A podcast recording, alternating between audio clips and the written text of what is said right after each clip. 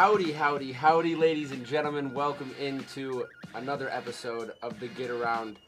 I'm going to be your host today, Jake Atnip. Here with me in studio is James Cook and joyous and graceful enough to spend some time on his birthday with us here at the Get Around. The one and only seven and four is Harrison Beeby. Thank you for coming and you know wasting your day away in the Get Around studios. Hey man, I've missed you the last few uh, podcasts I've been on, so now I get to share the studio. I see James all the time, but then again, you and I spent a lot of time in Battle Creek. Too, Yeah, so we- it's We spent plenty of time down this past week together over the last three days. I Ended up going to the movies, uh, checking some things little out. afternoon uh, reporter day. Afternoon Yeah. delight, yeah. Mhm. It was. Uh, We had the theater to ourselves. Well, when you go to see Halloween the week before Thanksgiving, chances are you're you're gonna be left alone in the theater. it made it a lot better though because we got We to could just- talk. Not even just talk. We got to talk a lot of crap. Yeah, I even That- took a nap. You did. I think it was several power naps, Yeah. but uh, we got to put all the seats down, move around, do a, do whatever we wanted to do. It was a lot of fun, but the big thing was we went down to Battle Creek for the volleyball state finals, and that didn't turn out the best for our area teams. And you know, last week really didn't turn out too good for anybody out of the area. It was kind of I call it Heartbreak Saturday. Yeah, I, I called it somber Saturday. That's Somber what I Saturday, yeah that's yeah. what I that's what I taglined it uh, for a teaser in the paper. But Saturday of sadness. yeah, whatever you want to call Sadness it. Day. Yeah, whatever you want to call it, it was no fun for just about anyone.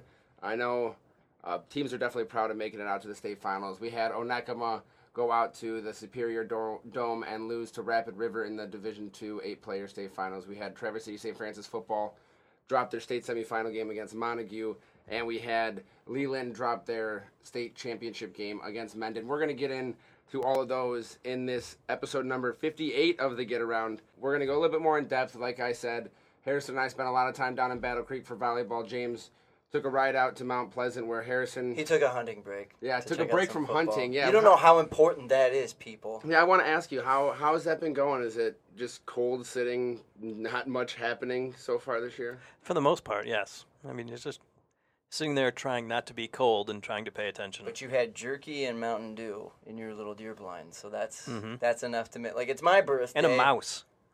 Oh, you had a, mou- you had a little There's, friend. there's like a mouse that like lives in the deer blind that I have That makes you sense. name it? built. I don't know. No, I haven't. know- I haven't named it yet. Stuart Little. It's probably gone by now. No, I, I, I bet you that mouse is still there. It's cold outside. Yeah, No, it like lives in it's there. got It's like shelter. I've seen that mouse for like the last like three years. three years. Yeah, dude. It might Do be you the pay same it rent? family or something, but it's it's been like in that. Yeah, that he owns blind. that blind now. You're you're Yeah. renting from him. Yeah, I was gonna say you can't. You don't mess with that mouse at that point. He's there like ten months He's, out a, of the year. he's a year. little hunting buddy. James hangs out there like six weeks out of the year. That's his house. But nothing good to report. rights. Were you, did you have a non-somber Saturday? Anything good to report? Uh, well, well, my, Well, my, weekend. my buddy Tim got a, a six point Saturday morning. So He when I scored was, six points hunting. I'm kidding. I I know how hunting is. The, the bucks are scored with the points on their antlers, but I don't really know. it was an, actually an eight point, you know, like a touchdown, a two point conversion. Oh, but no, he went for two. But you know, yeah, I actually covered the St. Francis game with blood on my pants because I held, You did. had to help him hang the deer. Shout out to uh, Mother Nature though, giving us a nice semifinal to cover with some sunshine and decent temps compared to last year. It was a lot better than I expected it to be. I, you saw how how uh, how many layers I had on. Yeah, you were I was, prepped. I was bundled up for like twenty degrees. Well, yeah. You, I mean, you came straight from hunting. I would expect you to be warm enough. You were, you were, pro- you were sitting there for four hours. You're like, well, gotta get out of the blind and go watch a football game now. I even had my orange hat on. I was gonna say you probably spot. Yeah, nobody nobody was aiming for him. I was gonna say. I thought he still had his camo on. I was like, you probably couldn't find James on the sideline if you were sitting in the press box. quick as Danny Passano out there. Yeah, we do have to get into some of these sports. So, um, before that, we do want to mention we are sponsored by Jimmy John's. Very appreciative of that with two locations in Traverse City. Jimmy John's, Freaky Fresh, Freaky Fast, Freak Yeah, Freak yeah. Freak Yeah. But to get started, we're going to check the heartbeat of spo- the sports world and get into the pulse.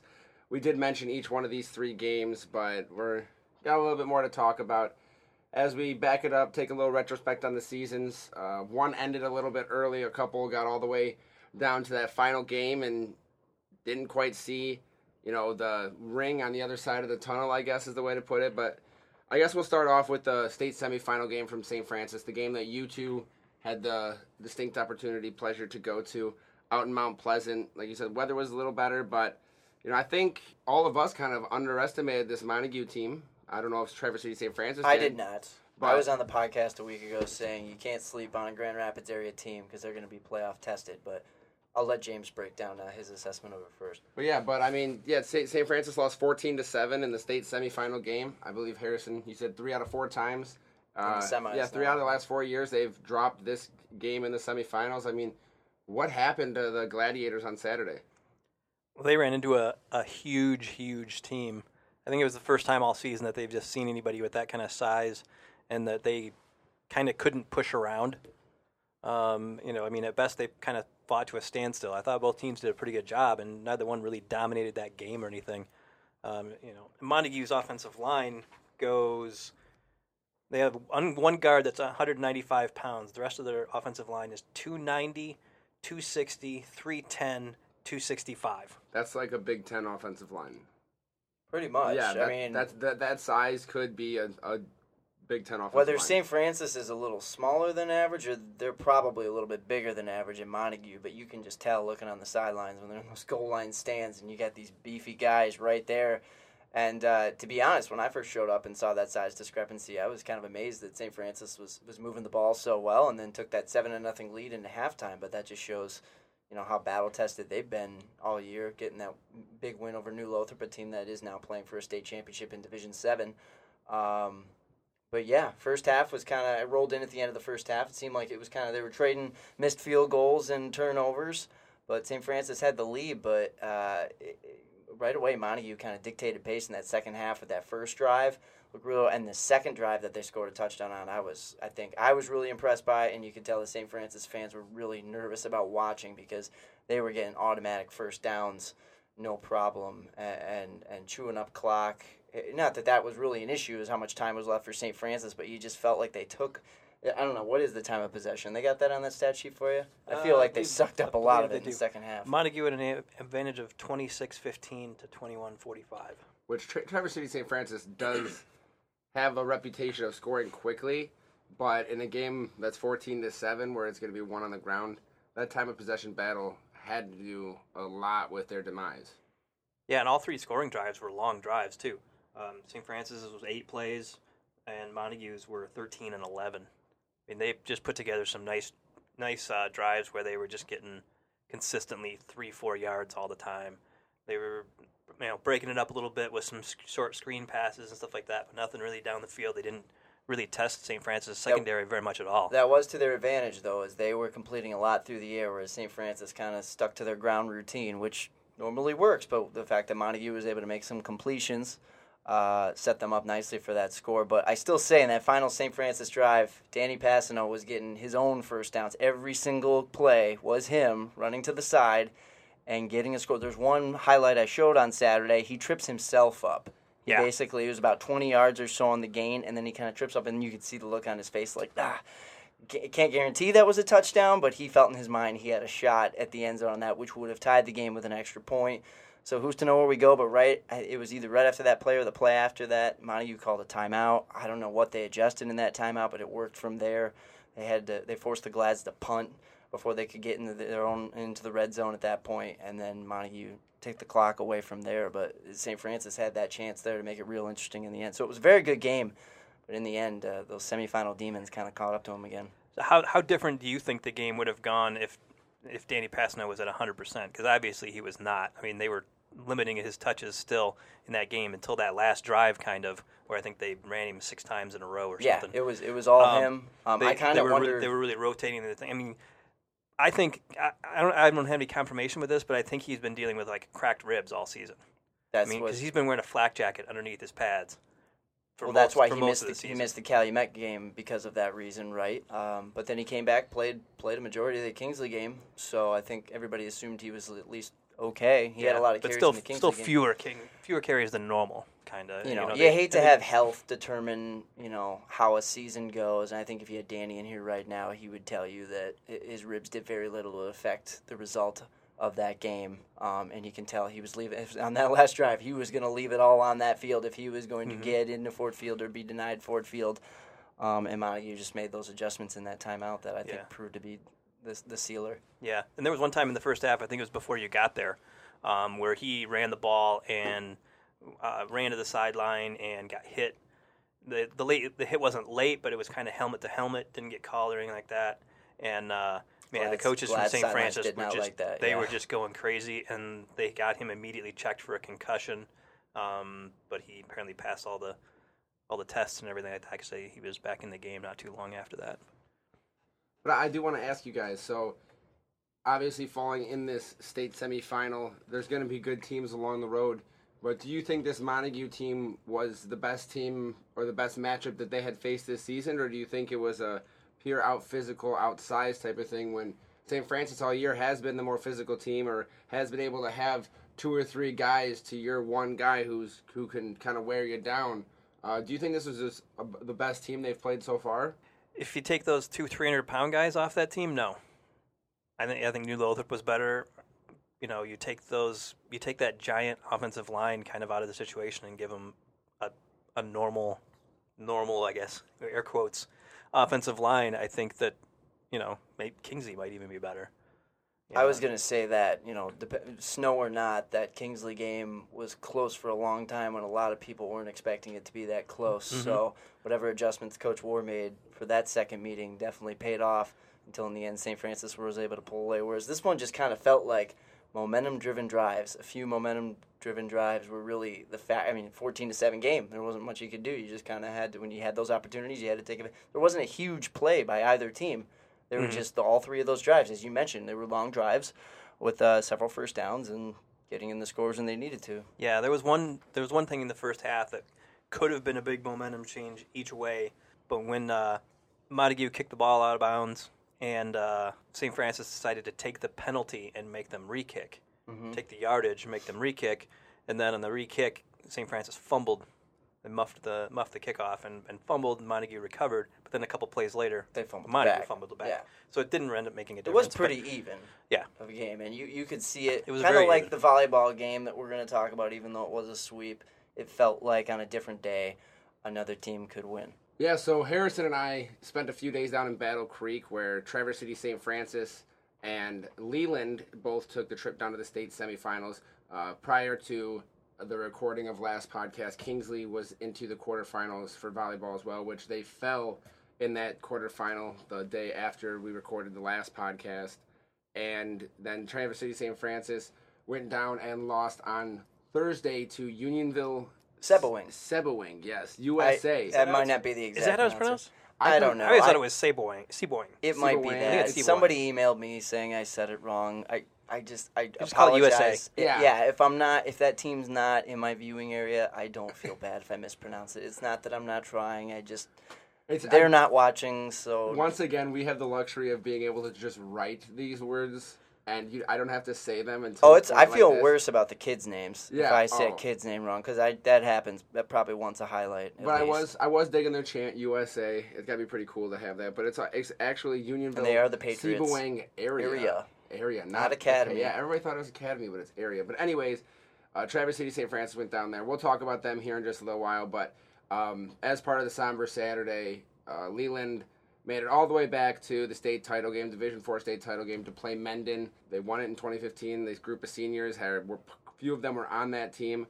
Brought them all the way back to Battle Creek. Now three out of four years, kind of like Traverse City St. Francis in that semifinal spot quite often now. But they made they swept their way all the way through the playoffs up until the final when they faced number two Mendon, number one versus number two, and Mendon swept them out 3-0. And I mean, it was kind of surprising. If you ask me, I you know I've watched a lot of Leland volleyball this year. I've probably seen at least, seen them in, at least I think ten matches now, and th- it didn't even look like the same volleyball team that I've seen a lot of the years, and it's or a lot of the times. And it's not that Mendon wasn't a quality opponent because Mendon was a very very good volleyball team, but like you said with you know the Gladiators. On another day, I think Leland definitely could have won that game and probably should have won that game. But Well, I think it's tough to say that with a sweep. But yes, yes, Yeah, I mean that's what Lori Glass said in her post game interview when they Yeah. said make make a comment, Lori, and she said uh, Mendon was just better than us today, and I, I was kind of saying that to you and the other reporters that were at the game. You know, it just felt like it was taken from Leland as opposed to Leland having a chance to really take it for themselves. yeah. and um, I don't really know if that's you know, obviously, I went back and looked. Mendon had to beat Battle Creek St. Philip, which is usually the perennial power in Division Four, Class D in the past. So I don't know if that win really kind of gave them an edge going the rest of the way. I was gonna say we were surprised to see Leland fall, and so was everybody who followed Leland.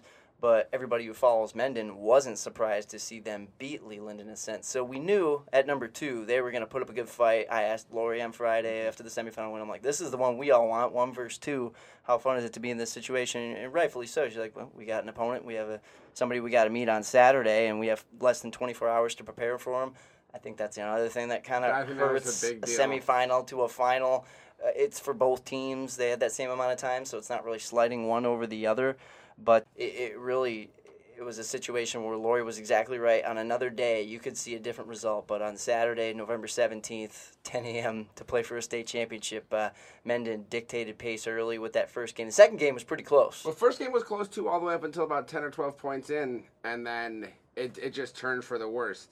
It was they were I think they were tied when it was ten to ten, and then all of a sudden it was seventeen to eleven or eighteen to eleven Mendon, and then turned out being like twenty four to sixteen overall. But yeah, in the second game, Leland took them all the way down to I think Leland had the lead. Point. Yeah, all the way down Leland to had the lead in twentieth, twentieth or twenty first point. They were up, and then Mendon came back and rolled off four or five straight just to take the second game. They but- could kind of like Montague's timeout to stop Danny Passano. Mendon had a, in that second game a couple timeouts when they were down four, I believe, and then they rattled off several straight points after that. So those proved to be well timed, you know, breaks by their head coach that really helped get them back in the game and stop any momentum that Leland was building. And I'm sure that coach knew that. Like, yeah, we got to do something, or it's going to be a one-one game. And at that point, it's it's back up in the air. Well, yeah, and that's besides the one thing is I definitely from about four or five points in, I could tell that there was something a little bit off with the team. They didn't seem to have the same. I said it. I said in my story, same type of swagger, but I don't even know if I would put it that way because I wouldn't say that they had swagger when they were always on the the court, but they had a a- Comfort level. yeah, or, or a certain like level of confidence that you could just see. Like even when they got down a few points, you were just like, oh, they're gonna break off an eight or nine point run.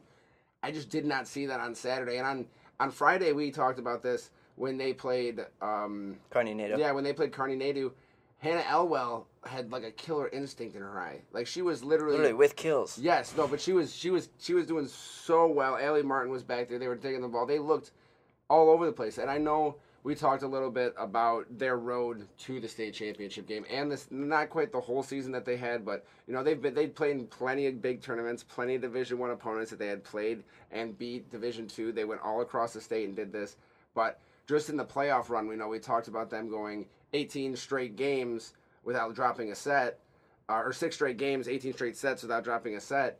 And I, I, I'm, I don't think the competition was as good on their side of the bracket as it I. I would guess that as well. Not not even factoring in Battle Creek St. Philip yeah, being even on the even other side. exactly. Even besides that, I just feel like they might have. I'm not saying coasted too much, but I just don't think they were ready for. It could be a mental high- thing. It yeah, could be a mental. high We don't want to give excuses for the girls because they're not going to give those excuses either. But you know, I, I've routinely said, and I think James would say the same thing. Every year, the team they play in the quarterfinal is I, I don't know who's in that regional. Usually, Mount Pleasant Sacred Heart comes out of it, but they never give those girls a game. So, in a sense, you're starting off championship championship week with what feels like a district win. In a sense, you should be playing tougher opponents every week, but then that week kind of becomes a soft week. And then I'm not knocking Carney And then you Nato back-to-back for days. making the run, but it, who knows how good a UP team really is down there compared to a Mendon. I think we kind of saw in the level of competition. It was easy for Leland to win Friday. It was very difficult for them to even try and take a set on Saturday. So obviously, in those 24 hours, uh, there was a very big difference in opponents, and I, I don't know. I just from from my eyesight and from my vantage point, that that seemed to at least play a little bit of a factor in the end result. I definitely think so too. I, there was just some uncharacteristic errors by the Comets. Like, you know, I saw Ellie Martin whiff on a couple of kills. Ella Siddall, uh, who we'll talk a little bit about later, she, you know, she one of the best setters I've ever watched, and she was she set the ball into the net a couple times and just gave up points, and it was like, this isn't what Leland volleyball does. I on a regular hate, and I know this wasn't it either, but I hate they play these games at 10 a.m. 10 in the morning, Like, like- nobody plays games at 10 in the morning all year unless you're in youth soccer. Yeah. Like, and they do that in the same basketball. The Class D, the Division freshmen. Four basketball finals are at 10 a.m. as well. When Buckley's played in the past few years, and it's like nobody. They're doing that this Saturday and Friday and Saturday for Yeah. football. Football games at 10 a.m. Nobody plays games.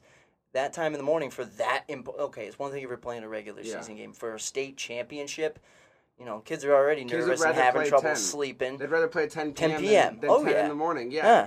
But you're much more hyped up and to ready try to and go. to try and wake up and, and shake off some rust and cob- cobwebs from an or I mean And I'm not I'm not pr- being- trying to paint all these excuses No, but, but, that's even just being a in a terrible time to hotel and everything like that, you know what I'm saying? You're, you're, you're staying in Battle Creek or staying in Detroit eight hours from home if you're from the UP or whatever, and you got to shake off rust from a hotel room that you've never been in before and go compete. Yeah, I definitely think that a noon or one o'clock start for the first games and maybe making that last game start at eight o'clock isn't that bad of an idea instead of six. But either way, I mean, the Leland Comets looks fantastic all the way up until Saturday. Yeah, they belong. And- They, they deserve to be there. Yeah, that's and what I mean. There's no shock that they're there, and as Lori said, we would not be surprised to see them be Mendon on another on a, any other given day. It just wasn't that. Yeah, day. even if even she said tomorrow, she said I want them tomorrow. him tomorrow. Exactly. She said they they were ready for him right away, but I just don't think they were ready for him on Saturday, and that plays a lot when it's the biggest stage and the one game to rule them all. I guess.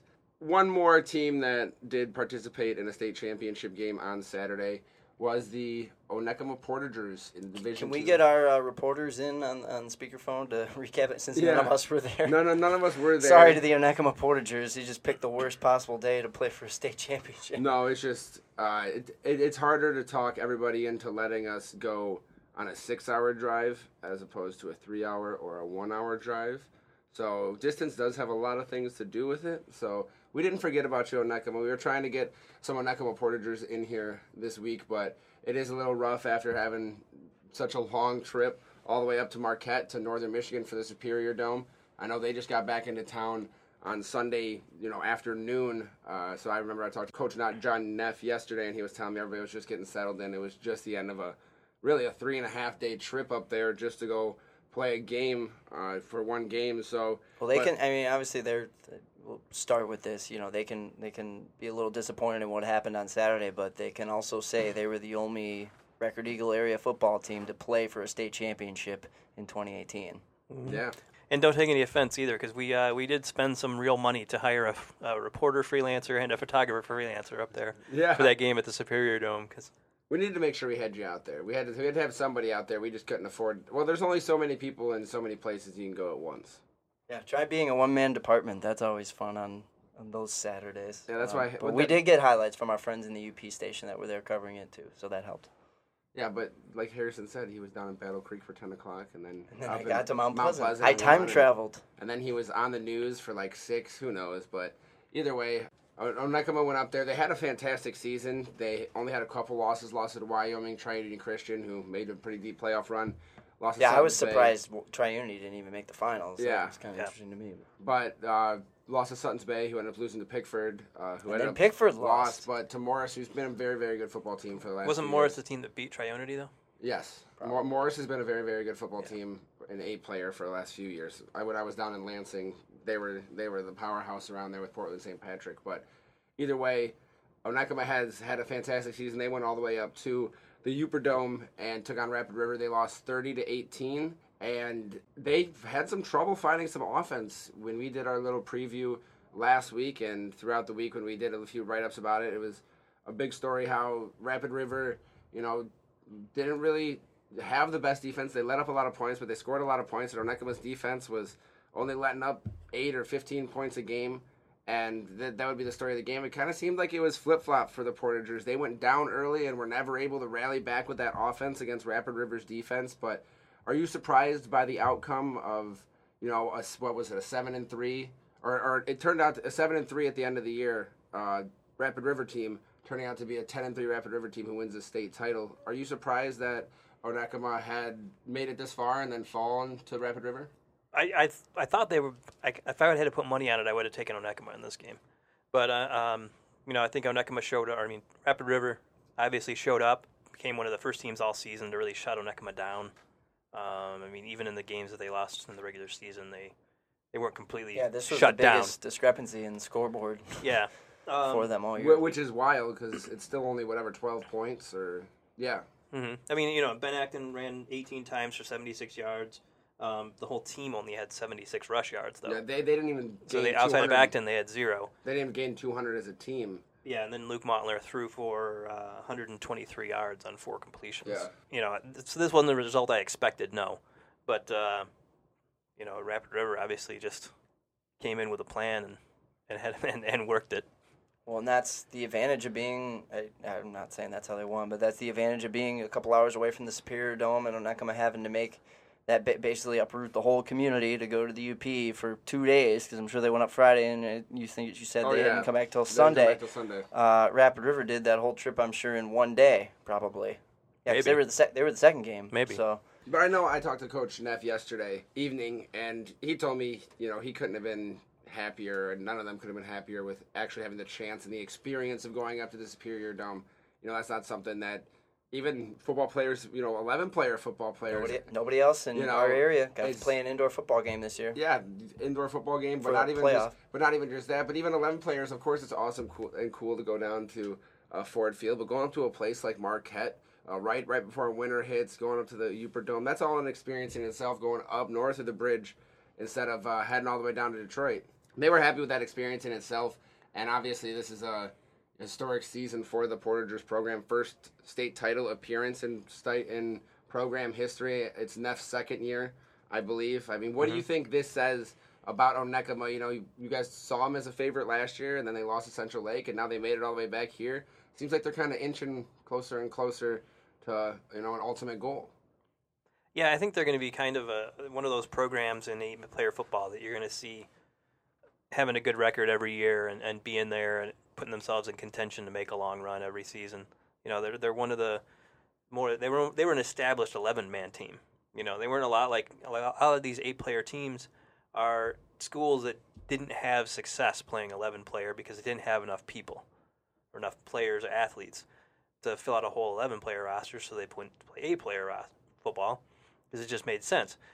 Onekama, on the other hand, was still successful in making the playoffs on a regular basis in 11 player football, and they dropped down to, to 8 player. I mean, because it, it made sense for them numbers wise as well. I mean, they would get into the, they would, you know, put up 7 and 2 seasons and then go in the playoffs and run into St. Francis a lot of the time. Yeah. One of those. I mean, they, they had a they you- you saw they had a ceiling in eleven man at least at the time. So I think that made the choice easy for them.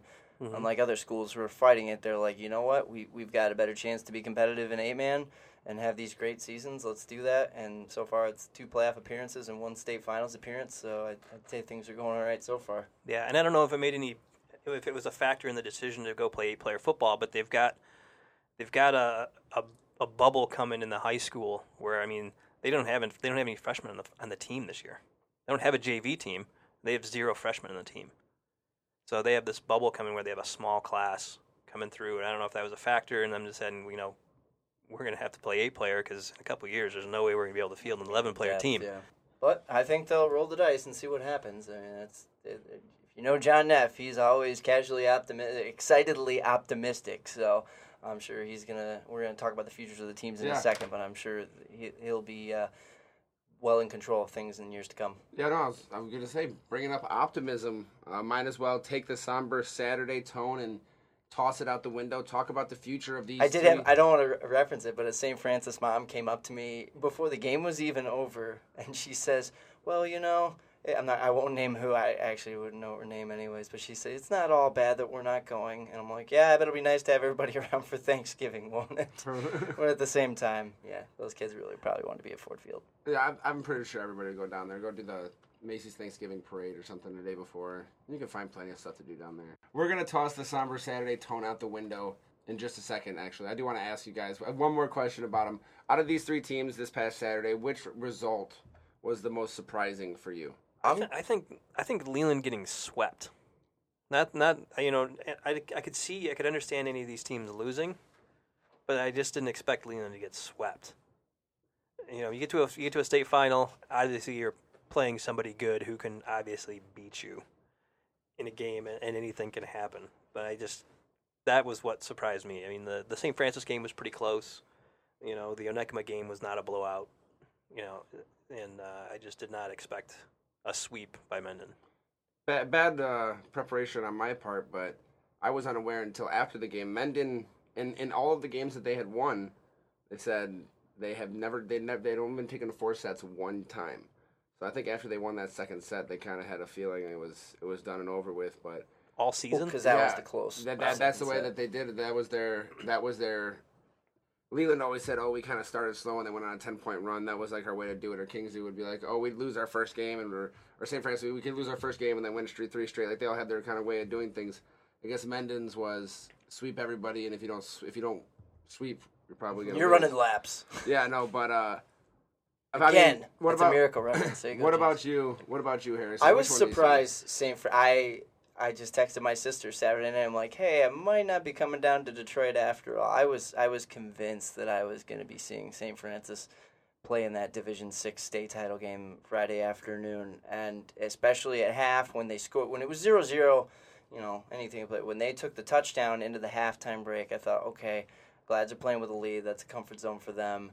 I figured they'd have the the defense that would hold down at least Montague from scoring two touchdowns, which that didn't happen. Uh, but as I mentioned, and when we were re- breaking it down, the Wildcats in those two drives just could not be stopped. Whatever whatever they did to tweak things, they, they made the right second half adjustments.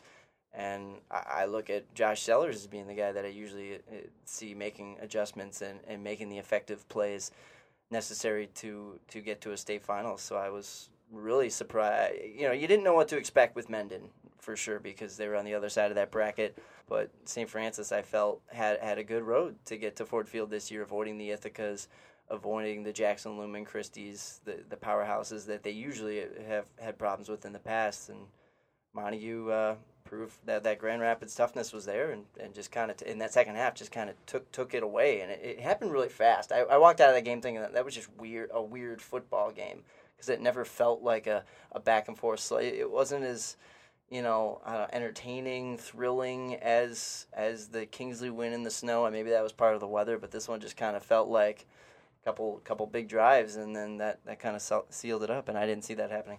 Yeah, and when you got to the end of the game too, you were kind of like, wait, wait, this It's is over. It was over fast. already? It was only yeah. about two hours. Yeah, because there wasn't a whole lot of throwing, and when it was, it was it was Montague throwing short screen passes. So you know, it's not like there was a whole lot of time to set up the next play or anything. And then the only reason it went a little bit longer than two hours is because both sidelines called timeout, like five timeouts in the last two minutes, made it felt like the end of Return of the King, where it's like, okay, we know where this is going, but nope, here's a here's a little longer, and here's a little longer, and here's a little longer. Obviously, coaches do what you got to do to get your players in the right mindset, but on the sidelines, I had to race back two hours to get the stuff on for six. I was like, is this over yet?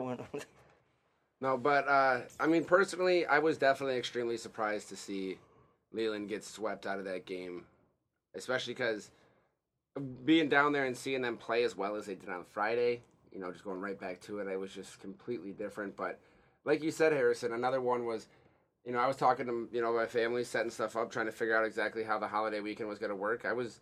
I was dang near convinced that Traverse City St. Francis four what four forty five Friday afternoon was gonna be playing for a state title. I I didn't know much about Montague, uh, but you guys had told me quite a bit about um, them playing from the down from downstate schedule and how St. Francis has fared over the last few years with those types of teams. But you know what we saw at St. Francis this year was nothing short of incredible. You know, outscored their opponents basically, you know, eight to one on the scoreboard um, with that, any any points any point total and you know them going down there not making the trip all the way down. You know, for these other two teams. I think after the playoffs had gotten started, we expected them to at least make it to the semifinal or make it to the final game. Um, of course, I, as we I've kind of tiptoed around over the last few weeks or the last few months is I don't like to you know pigeonhole anybody for anything because this is the type of things that happen. You know, they drop games and They do. They just hate that it's happening in this round. This has become their new Achilles heel of sorts. You know, it, it- look at it. it's now as of going into next year. it- people always. I, my dad and I were having this conversation Sunday night.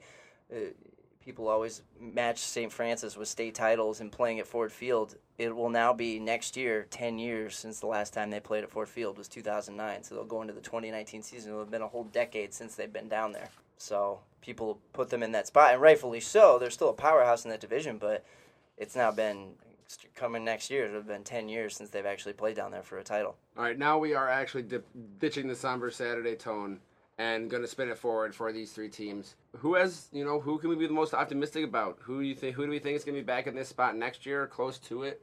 Uh, even, you know, maybe even take it a step further than they made it this year.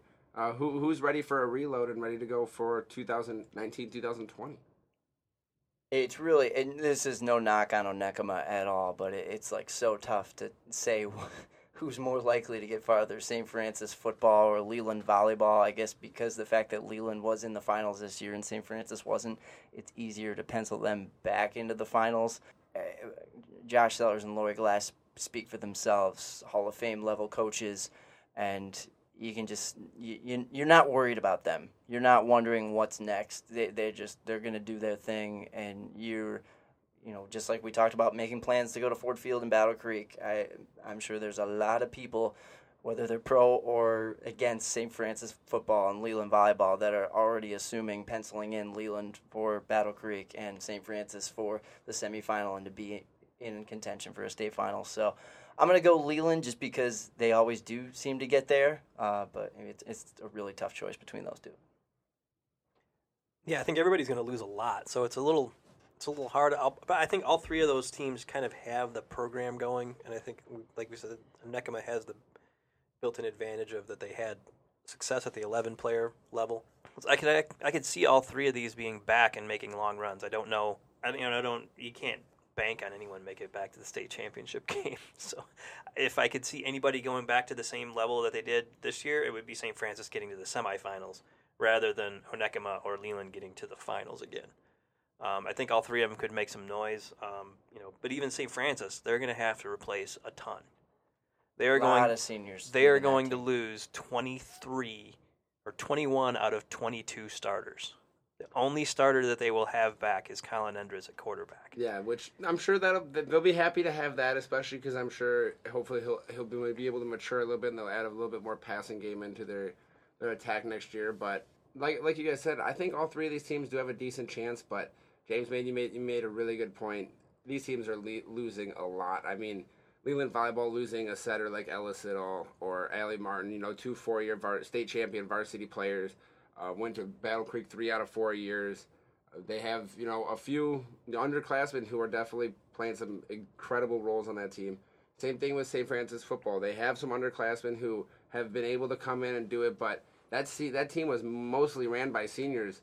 And if it wasn't for Sellers and the program that is there, you know, you would think they might have to take a big step back. But you know, with all all One- things considered, I think you know Onekama might actually have the best shot to get back to this point next year with the quality of eight-player football in the They area. They will be missing a Ben Acton though, and that's That's a big one. big heartbeat for that team. Kind Mhm. I mean, I, I would go on the limb and compare him to Gavin Mortensen of Central Lake, and a lot of people thought that you know, oh, we can find another quarterback. That won't be a big deal, and I think Central Lake fans will tell you uh, losing Gavin was a big reason why they were not able to get back in the playoffs and defend their title again this year.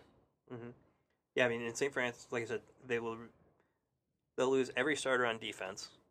It and it is going to be really their- weird. Only watch- have their quarterback back, who you know only played about half the time But essentially. Danny Passano was the quarterback for the last three years, barring some injuries. It, because we're so used to it now, it's going to be really weird watching a St. Francis team without Danny Passano. And all three Yeah, three we- sports: we were- baseball, basketball, football, and to to know that his football career is done is kind of sad. But I, I know you guys will probably be talking about Danny a little more in the, the weeks to come. That I'm, I'm, I I'm wish I could take part in those No, conversations. I'm Maybe- sure. maybe for a you certain could. award. Maybe, maybe, maybe you can. I don't get a vote, but I can take part in the conversation. Yeah, maybe just a little bit of social lubricant. But that is gonna do it for one of the longest pulse checks in the world. Uh, Well, you got to keep breathing. yeah, we had a we had a lot to talk about. It was a long season and weekend for these teams. We do want to extend a big congratulations to all three of those teams. You did have a fantastic season. You know, making it to the There's state a reason finals. why we talk about it for so long because it was that important. Exactly, and it, there, there there isn't no joke when it comes down to making it to a state finals game, one out of two or one out of four game, one out of four teams in the state semifinals. Um, that says a lot about your teams, your players, your coaches, your programs. So congratulations on another you know stellar year for your programs. But we're gonna move on. The Pulse was brought to you by Jimmy John's. Jimmy John's with two locations in Traverse City. Order a tasty sandwich today with the Jimmy John's app. We're gonna move into the bulletin board and just get a few things out of the way. There was a couple th- other things that happened last week while we were busy down in Battle Creek or hunting, like James and Brett, and I'm sure a lot of other Northern Michiganders are doing. Uh, we had National Signing Day last Wednesday. I know I was called into action to go check out some of the athletes from Northern Michigan who signed their national letter of intent in the fall season. Biggest name, I know we've talked about her quite a bit on this podcast, but Annika D finally inked her letter of intent to play for the University of Michigan. She's officially a Wolverine, even though she verbally committed in the February of 2017. Year and a half ago, yeah. Yeah, so almost the end of her sophomore year. Uh, but she's now a Wolverine. Had a couple other ones. Chloe Sandy from Traverse City Central, uh, rowing down at Stetson.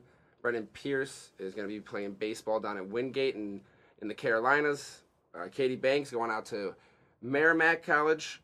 And Morgan Lyon is going to Northern Michigan University to run. And also we had Paige Mathias. Uh, she signed a Division One equestrian scholarship with Auburn. I didn't actually get a chance to go out to that signing, but just wanted to give a few of them some shout outs. Xander Okerlund from Glen Lake Oh, yeah. also signing with Lake Superior State last week. For and uh, just today, And- and- Mitch Mickenberg sent the email out that Jessica Leffler signed with Ferris State. Exactly. volleyball. And Tommy Gallagher from St. Francis with Calvin Baseball. Okay, yeah, so we had definitely had a pretty Tommy's big my handful. boy. Tommy's it's my boy, Tommy. Tommy. and I- Tommy and I- well, now that he got injured, we could actually kind of chat on the sidelines a little more in the playoffs. So, John Neff and Tommy Gallagher are my two go-tos on sideline football games. But uh, yeah, definitely had a handful. I'm sure we're pro- we probably are missing a few, but just wanted to give those student athletes a shout out for signing your national letters intent. Congratulations on furthering your athletic careers. I'm sure everybody, including us, are very proud of you. So And none of us did that. yeah, so I know. I know. I didn't make it that far. Either way, Nobody's here to hear about our lackluster right, athletic right. careers. Uh, we want to talk about some people who also need to be recognized. Some swimmers and divers who went to the state finals last weekend down at Eastern Michigan University in Ypsilanti. But Darby Drake and Jade Turner from the Traverse City Tri- Tritons both went down to the state finals for diving and placed inside the top 20. So congratulations to them. I know we don't have too many teams up here, so it's always good to see at least a couple schools represented.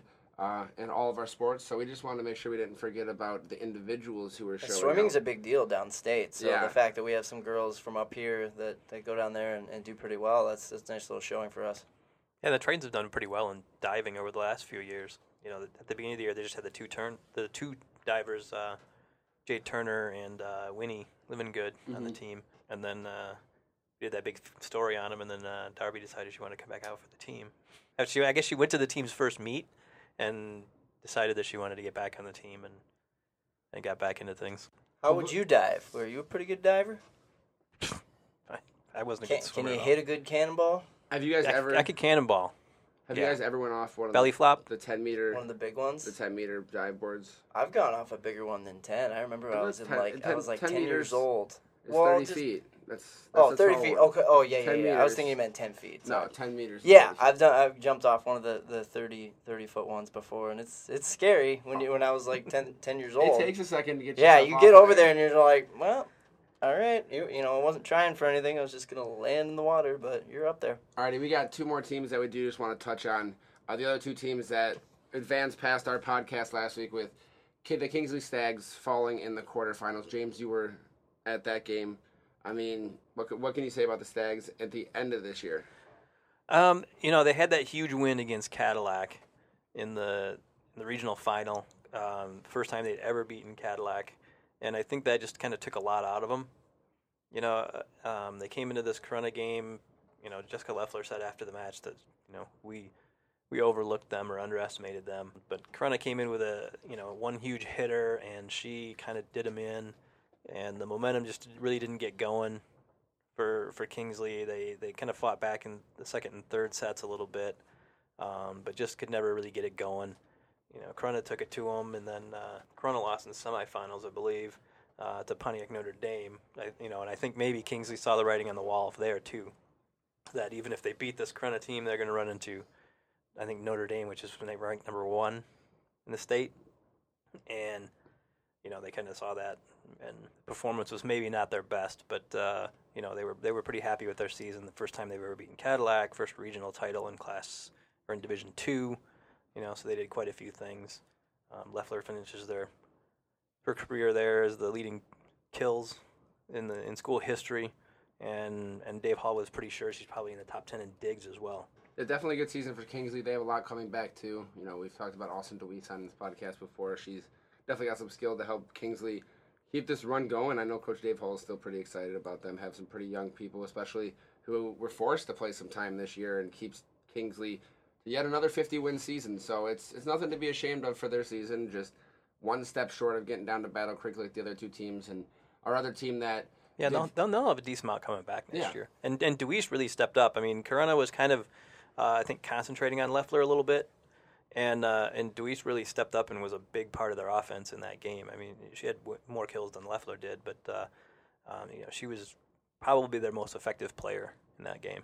And now a lot of those girls uh, transition into basketball, which of course has them defending uh, a Final Four run as well, and they're going to be loaded again for another fun run. So looking ahead to that next Yeah. sports season. Either way, we have one more team to talk about. It was the Traverse City St. Francis Gladiators. They fell in the semifinal to what we spoke about earlier, USA, the Union, Sebewaing, The United States of Sebewaing, yes, the. US, USA, USS's. USA. That's all I know.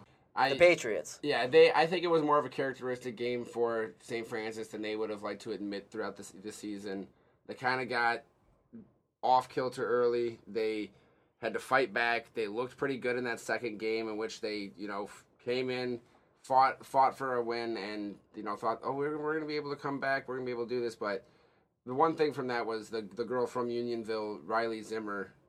She was she just was dominating the gladiators. She she was doing whatever she wanted to, just catching them off guard left and right. And there was a few girls down in Battle Creek, including one that played against Le- Leland, Anna Smith, um, who was only a sophomore, who were just dominating forces. And I think that That's Traverse what happens when you get down there. Yeah, Traverse City St. Francis You ran go up against some pretty good teams, Yep. but then you run into teams with girls that are going off to big name colleges at the next level, and sometimes that that can It's for a can do you in if you don't have the right game plan and in, in, set in stone. Uh, you, you could get you can get quickly tossed after having really little issue. I mean, they dropped the first game against Beale City in the quarterfinal, but then kind of just like the regional semifinal when they bounced back and won three straight and really didn't have a problem. Actually, put up a, a ton of consecutive points there, er, a great run of points in the first and second games in that Beale City quarter. But yeah, the semifinal matchup just proved to be a little much for them. But continuing a good streak 2012, 2015, 2018 of being in the semis. So we know it's going to be probably 2021, if not I would sooner. say that sounds like a Tom Izzo run team. There's Yeah. never never a group A of senior and a freshman. yeah. Always. yeah. There's always there's always there's at least one person on every single team who's been down to Battle Creek.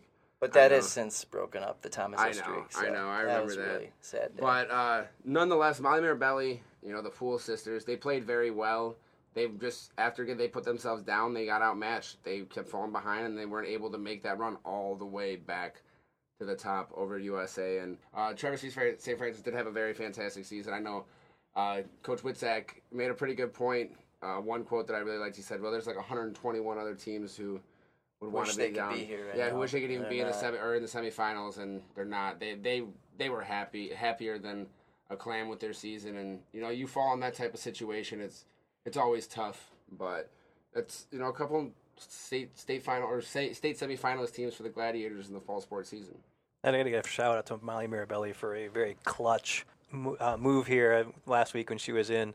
When she signed the uh, big board, she signed her name over top of her boyfriend's name. That's okay, Molly. Either way, appreciate them having being in the studio with us last week. But they, you know, they had a great season. But I guess it all comes to an end at some point. Just like this podcast, it's coming to the end. Quickly. We still got a little bit more to go. I know it's coming to an end quickly. We are probably running longer than we should, especially because it's just us talking. But these But- people have to have something to chew up their drives to Thanksgiving dinner. Yeah, or week. chew up their Thanksgiving dinner too if you don't want to listen to your family. We want this to be a very downloaded episode because this is a very slow week all around. You need to fill your audible viewing pleasures with this podcast.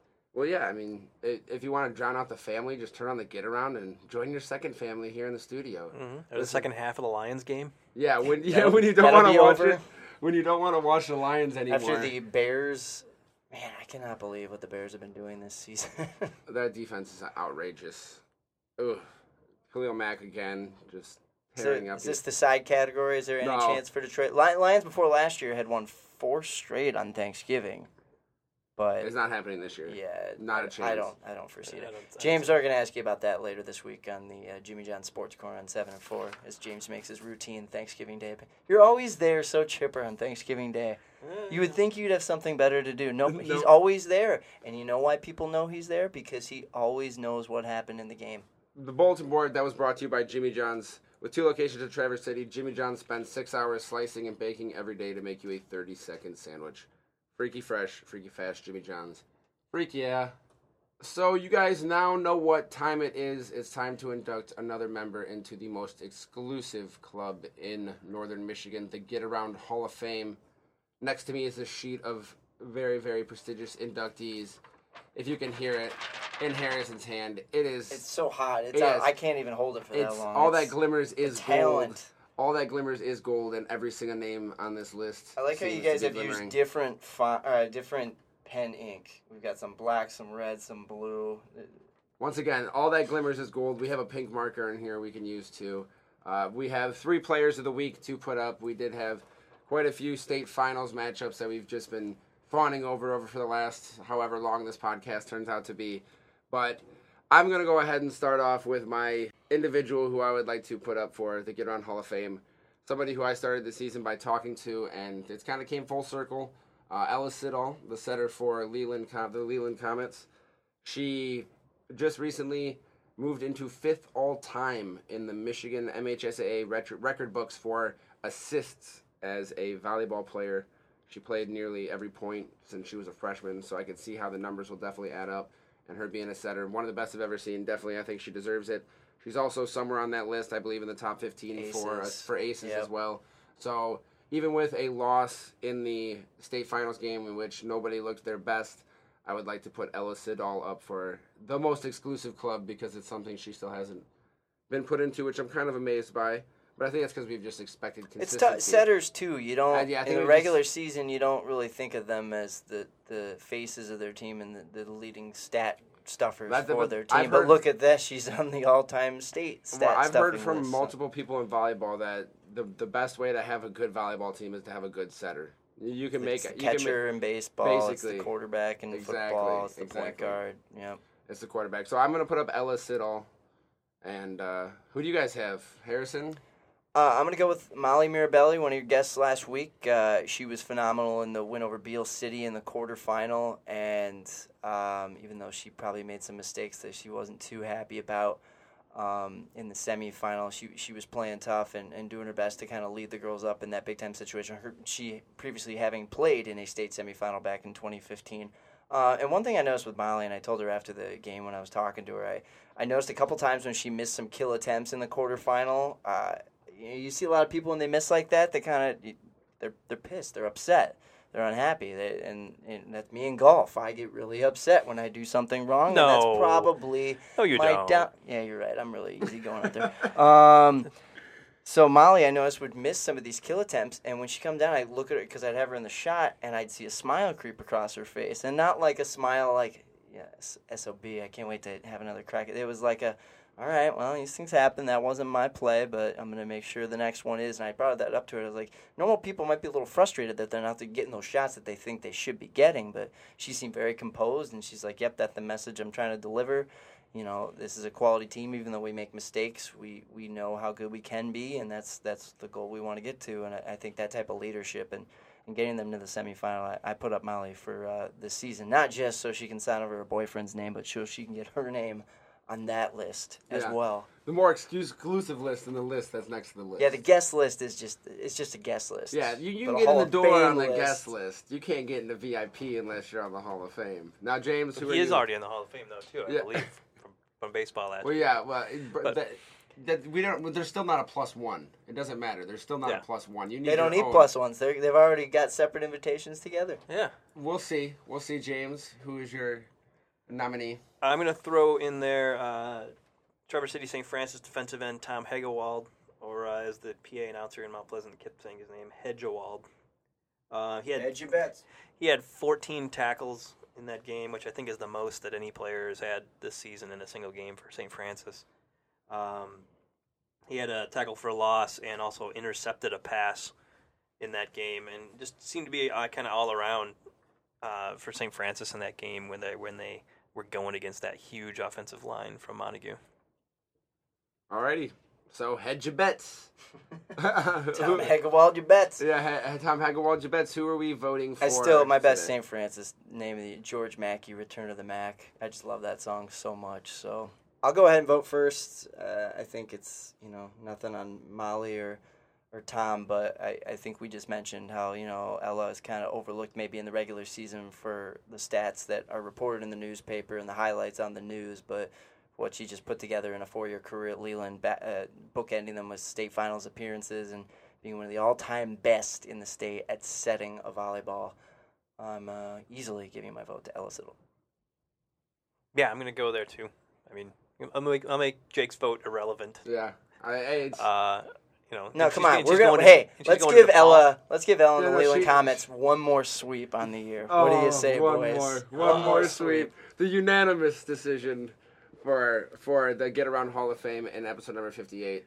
Ella Siddall, congratulations on not only breaking into the top five, but joining even something more exclusive than the MHSAA reg- record books, the Get Around Hall of Fame. Uh, you've definitely earned it. With I believe it's now Yeah, I think she jumps ahead of Alisha Glass for most successful Leland volleyball player of all time with this latest Get Around Hall of Fame. Oh, To- yeah. to get Around bump. Yeah, jumps ahead of the Olympian She- Alisha yeah, she- Glass. she might be, Who was at the match on? she might be a Miss Volleyball Saturday. short. She might be a Miss Volleyball short or. Uh, But that, that this this is worth its weight in Exactly. gold. What what just happened here? So, Exactly. What, ha- what has paper. happened here today shall be enshrined forever. Wikipedia. She got a Wikipedia page now. Yeah, no, but uh, she's headed on to De, on to DePaul, so another Division One athlete for Coach Lori Glass, and once again, top five. I you can't say enough about it. So, alrighty, as we are wrapping up our show, we have everybody's favorite segment, the trifecta, back in full effect for Thanksgiving week. There's a lot of themes that go throughout this week. Thank being thankful for things, food, family, football, whatever, turkeys. A lot of people still think Christmas is already here. You know what I saw on Rotten Tomatoes today? They ranked the top 20 Thanksgiving movies. I saw that so on there Twitter. is such a thing as movies that are kind of, although one of them on the list was Addams Family Values and I think that's just because they reference Thanksgiving in a summer play they do. So, but bottom line, Thanksgiving should be treated more as a unique holiday than just uh, Christmas in-betweener. Ju- Christmas pr- preview. Yeah, or like Junior. the in between between scary and happy. Uh, You just give thanks for things. So for the trifecta today, I wanted to ask Harrison James, what And are you yourself. thankful for, and what is your favorite Thanksgiving food? What What are you going back for, for seconds or maybe even thirds? I just think we'll all have something different. I, I know what mine is, and that's easy. But I'm gonna I'm gonna pass it out to the birthday boy, the guest. Is birthday cake your favorite Thanksgiving meal? Because it always falls right around this time, and I'm sure they. When I was a kid, we used to com- combine the birthday with Thanksgiving, which was a little lackluster as a kid. But I mean, I still got presents, so it's you know. You never really hear that. You hear the kids who had like the bad, like my stepdad. Uh, shout out Jim. His birthday's on Christmas Day. You always hear about those kids. You never hear about. Everybody even thinks about the forgets about the Thanksgiving kids with their Thanksgiving birthdays. birthdays. Yeah, everybody Um, always does that. What's wrong with What's wrong with that? But It's all good though. It's an easy excuse for the family to be there. Uh, you know, I'm, uh, we'll do Thanksgiving food first for me. I, I think I, I got it. I mean, mashed potatoes are good with gravy, but something about my grandma's baked beans that she makes every year. It's that's always like my. If that's not there, I get really upset. And I'm like, well, where, where are the baked beans? Like, oh, we didn't, we we didn't make them this year. And it, it just kind of like leaves a void on my plate, not literally, but figuratively. It's all oh, great. I got turkey and potatoes and dressing and salad. but and- it'll forever live in infamy as you know the Thanksgiving without grandma's beans. yeah, and actually, I'm going to be working again this year, so it just hit me that I'm not going to be getting beans. again. I mean, hopefully, I get. There's a leftover plate. we do have a plate at work, which is nice. They do cater when we, we work Thanksgiving Day. James, you'll get some of that because you're going to be in there on Thanksgiving Day. Um, so yeah, that also shout out to pumpkin pie because I feel like that's one of the best pie. I know you either love or hate pumpkin pie, but As long as you got whipped cream, you're good. I'm a big fan of pumpkin pie in the holidays. And what I'm thankful for, you know, eh, we, we could say a generic family, friends, whatnot, but, you know, we all work in the sports business. And I think what's great about the sports business, it, it, it never gets too serious or too uppity. It's, it's all about fun and it never stops. All year round, okay, in the summer it gets a little slow, especially when the Tigers aren't that interesting, but all year round, like, I get excited this week.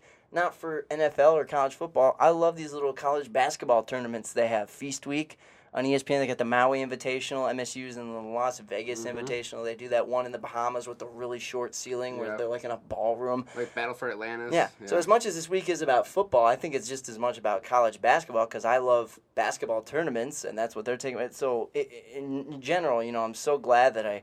I found this passion to, to enjoy following and watching sports because eh, you turn a corner and you get something new. Oh, you're getting a little burnt out by by football. I don't know who would ever say that, although you know me, I'm not really that into NFL. You got your hockey, you got your basketball. You can wait a couple more months. Spring training is going to report you know, oh, the basketball season's getting kind of boring. There's March Madness. There's always something there to keep you entertained and to look forward to, good seasons or bad. So I'm very thankful uh, for for the athletic way of life and how we all get paid to talk about it. I think we could both echo that sentiment, Harrison. But James, what about you? Favorite Thanksgiving food? Uh, I would have to go with uh, you know, the stuffing. I there's just something different about stuffing when it's actually made in the turkey. You know, it's just way different than anything you can, you know, you, you buy in the Those store or it comes out of a stuff, box or anything like that. It's just uh, there's just something about it. I could just I could just have the meal with just that and and some turkey.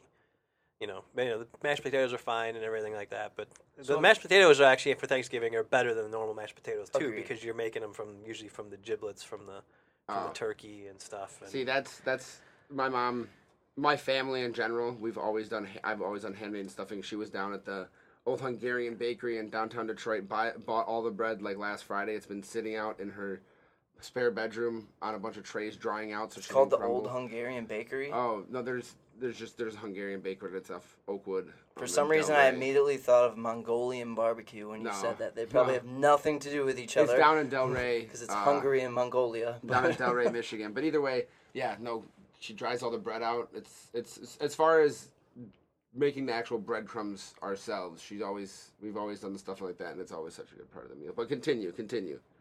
and, and I mean just just making stuff that's not out of a box. You know, where you, our whole family kind of just converges usually at my mom's house, and you know we help make the we help make the gravy by hand.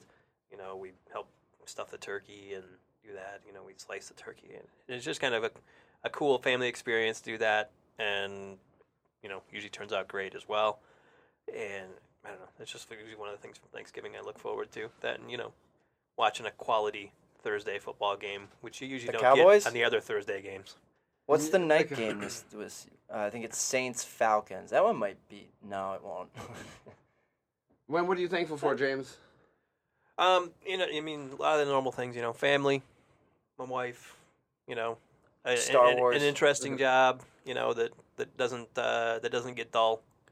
You know, you you know, it kind of is what you make of it. You know, Life and- or your job? All Job. of it. Well, life too, life too. Um, you know, and then then this week I was thankful for Jake taking over and, and doing a bunch of stuff so that I could go hunting. You know, Jake Brett is a really Brett good called guy. in Brett called in sick on Wednesday, so you know Jake ended up working six days last week. Jake works a lot. He also gets his friends candy for their birthday. So, You don't have to tell everybody. oh, that that yeah, that was me. That's right. Yeah. Yeah. Sour Patch Kids, the best movie theater candy. How old are you? Well, I We're know, dyslexic. He's uh, 23. I was gonna say a lot of people would guess that I'm 23, but you, you flip the numbers around, you probably have the real answer.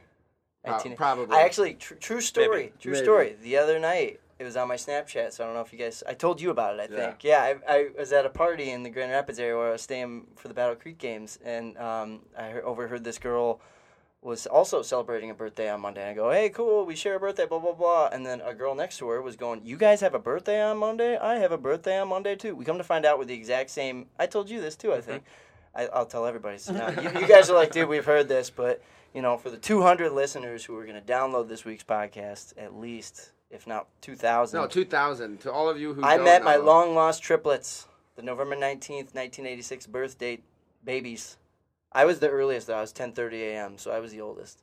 Well, I'm the oldest of the imaginary triplets. Well, I, I'll get into my part of the trifecta. Besides the stuffing, since James already brought up the stuffing, and I kind of hijacked his answer, which was um, homemade stuffing. I'll, I'll go with green bean casserole, or Mm.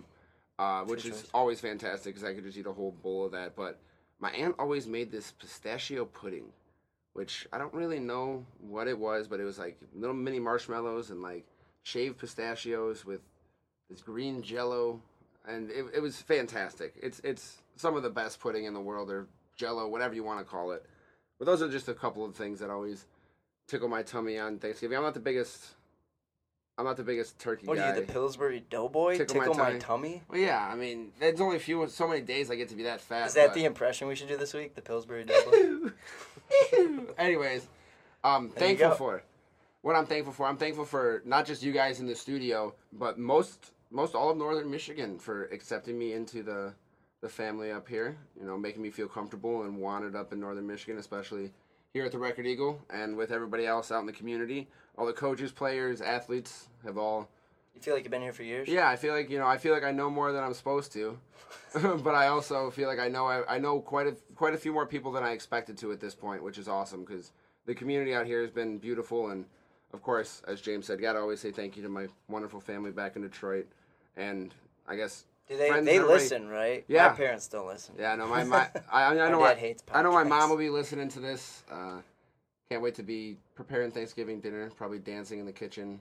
Uh, all Well, maybe we night should and make it morning, another so- hour just for her because everybody cooks what four, or five hours. That's how. Yeah, no, it's. I know she'll be. We should just do a marathon episode. She'll be up at like five in the morning, starting to cook a turkey and do everything after already working all of Wednesday night, and then there'll be whatever fourteen people there to eat, and she'll make sixty-five people's worth of food.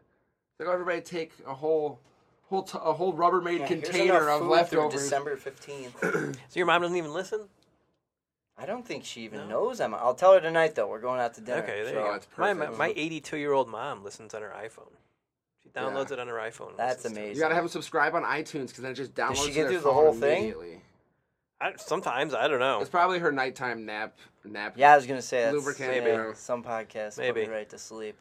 But we do not have uh, too much time here. We've been running over quite a while. We do want to make sure we extend our great uh, thanks and gratitude to our sponsors at Jimmy John's, who has continued to provide us with free subs to give away to our wonderful listeners. James, we did have a winner from last week. Who would that be? Yeah, if you if you share the uh, link to the podcast on Facebook or retweet it on uh, Twitter, we'll put you in the uh, in the in the drawing here for the uh, for the winner. Uh, this week's winner is Carrie Ann Koger. So we'll be trying to get a hold of you probably through Facebook here in the next cou- couple days and get an address from you and uh, get your get your two free sandwich We'll vouchers get on you the way. fed. We Yeah. can get you fed. And for all of you listening, like James said, make sure you retweet, share, like, interact with Talk this. about it at the water cooler. Yeah, interact with this episode. Get my parents to listen to Mm-hmm. it. episode 58 of the Get Around podcast. And and coming up, we have two more of the Andreas Athanasiou Puck giveaways. pucks to give away. Athanasiou? Athanasiou. Athanasiou. We're trying to we're trying to we're trying to get the the juices flowing for these big giveaways. So yeah, make we're, sure sa- we're saving the pucks for hockey season, for high school hockey season. Yeah. But you know, Which is in full effect. it's yeah We just got hockey and started up. I'm assuming you guys are going to be talking about that a little next week. Yeah, there's gonna be plenty of stuff going on. We're gonna have a lot of all region stuff to talk about, previews for basketball and all that good stuff. One Uh, season leads to another. Yeah, that should be the one season leads to another. Anyways, that's gonna do it for us here at the Get Around. I've been your host, Jake Gatnip. As always, in the studio with me here, playing James air Cook. guitar. Yeah, yeah. Playing air guitar. That's all me. But with me uh, on the drums, James Cook, and on the vocals, the- Air vocals. Yeah, air vocals. The birthday boy. Seven and four is Harrison Beeby. Aren't all vocals air vocals? Unless you're Pretty lip syncing. Unless you're lip syncing. You're using some air. Without further ado, The air up there. we will see you next week.